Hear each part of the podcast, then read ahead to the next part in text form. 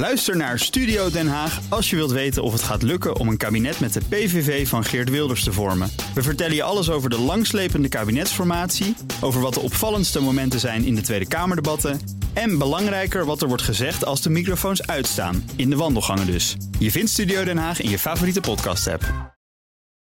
Tech Update. En Michiel Jurjens is bij ons. Hey Michiel. Hey Lisbeth en Kees, goedemiddag. Ja, ook de tech-update begint met nieuws uit Israël. Want de mobilisatie van die honderdduizenden reservisten de afgelopen dagen... die heeft ook veel impact op de techsector in dat land. Die sector is enorm in Israël. Heel veel start-ups, maar ook bedrijven als Google, Amazon, Intel... die hebben allemaal meerdere kantoren in Israël. Die sector zorgt volgens schattingen voor bijna een vijfde... van het Israëlische BBP. Werken bijna een half miljoen mensen voor die start-ups... of Oh. die buitenlandse bedrijven.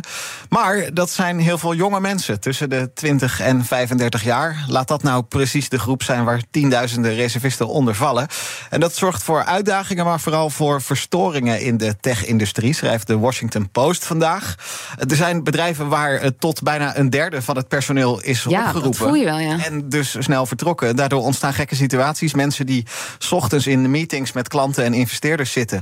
maar smiddags hun uniform aantrekken om te gaan vechten. Dat soort dingen gebeuren er nu. In de Washington Post komt ook een eh, CEO aan het woord... van een start-up in de medische software. Die is 29 jaar, vertelt dat hij eh, deze week naar Amerika zou gaan... voor een conferentie. Maar eh, in plaats daarvan eh, in zijn uniform met een wapen naast zich... eh, e-mails zit te beantwoorden... omdat er tussen de gevechten door dan een half uurtje vrije tijd was. Bizarre situatie. Dat soort dingen gebeuren er. Volgens analisten eh, worden er uit die techsector sowieso bovengemiddeld veel mensen opgeroepen. Dat heeft met die leeftijden te maken. Eh, cijfers zijn er nog niet, maar de kans is dus ook groot dat de productiviteit in die Ja. sector een enorme knauw krijgt. Dan nieuws uit Nederland. KPN wil telecomprovider Uphone overnemen... maar wordt teruggefloten door de ACM. De autoriteit Consumentenmarkt heeft de afgelopen weken onderzoek gedaan. Concludeert dat die overname voorlopig niet mag doorgaan. Tegenvallen voor KPN, dat maakte in juni bekend dat het 200 miljoen euro overneemt voor de Nederlandse activiteiten van Uphone. Uphone heeft zo'n 400.000 klanten in Nederland. Opereert in wat dan het no-frills segment heet. Geen fratsen. Dus gewoon eenvoudige belabonnementen, relatief goedkoop, zonder allerlei extra diensten die daar dan bij komen. Gebeurt al op het netwerk van KPN. Dus het zijn geen onbekende partijen voor elkaar. Maar de ACM zegt dat er na zo'n overname te weinig concurrentie overblijft op die no-frills-markt. Dan is de kans groot dat prijzen omhoog gaan. Is voor Ja. consumenten nadelig. Toezichthouder gaat verder onderzoek nog doen, laten ze vandaag weten. In de tussentijd kunnen KPN en Uphone dan gaan nadenken over concessies. Waardoor de ACM later misschien dan alsnog akkoord gaat. Oké. En dan, hoge bazen. Tot slot, bij Disney willen dat het bedrijf een grote speler... in de game-industrie gaat overnemen. Ja, volgens Bloomberg dringt een groep re- directeuren daarop aan bij de hoogste baas van Disney, Bob Iger, de CEO. Want Disney zou op die manier een reus kunnen worden in de game-industrie, is de gedachte. Miljoenen dollars extra verdienen door zelf games uit te gaan geven.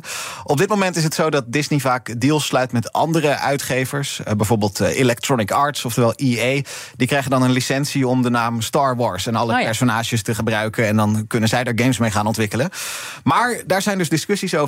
Is het niet beter om een speler als EA eh, helemaal over te nemen zelf? Dan ben je zelf ineens uitgever van bijvoorbeeld de voormalige FIFA-games ook. Tegenwoordig EA Sports FC. Als je dan bedenkt dat die overname van Activision Blizzard een grote wordt, nou, dan Ja. wordt dit er wel echt een joekel. Ja, nou, dat is ook iets waar ze bij Disney eh, naar kijken. Ehm, en misschien daar ook wel op zouden reageren door eventueel, want het zijn allemaal geruchten en discussies, dit soort overnames te gaan doen. Zo'n FIFA, dat brengt enorm veel geld op. Mensen zoals Kees, die pakketjes met spelers kopen. Ik koop nooit, hè. ik ben goed genoeg om het zonder te kunnen. hè. Heel even duidelijk. Je hapt, Kees, je hapt. Precies, dat dacht ik al. Groep directeuren ziet het dus wel zitten. Bob Iger zelf is volgens Bloomberg nog niet heel enthousiast.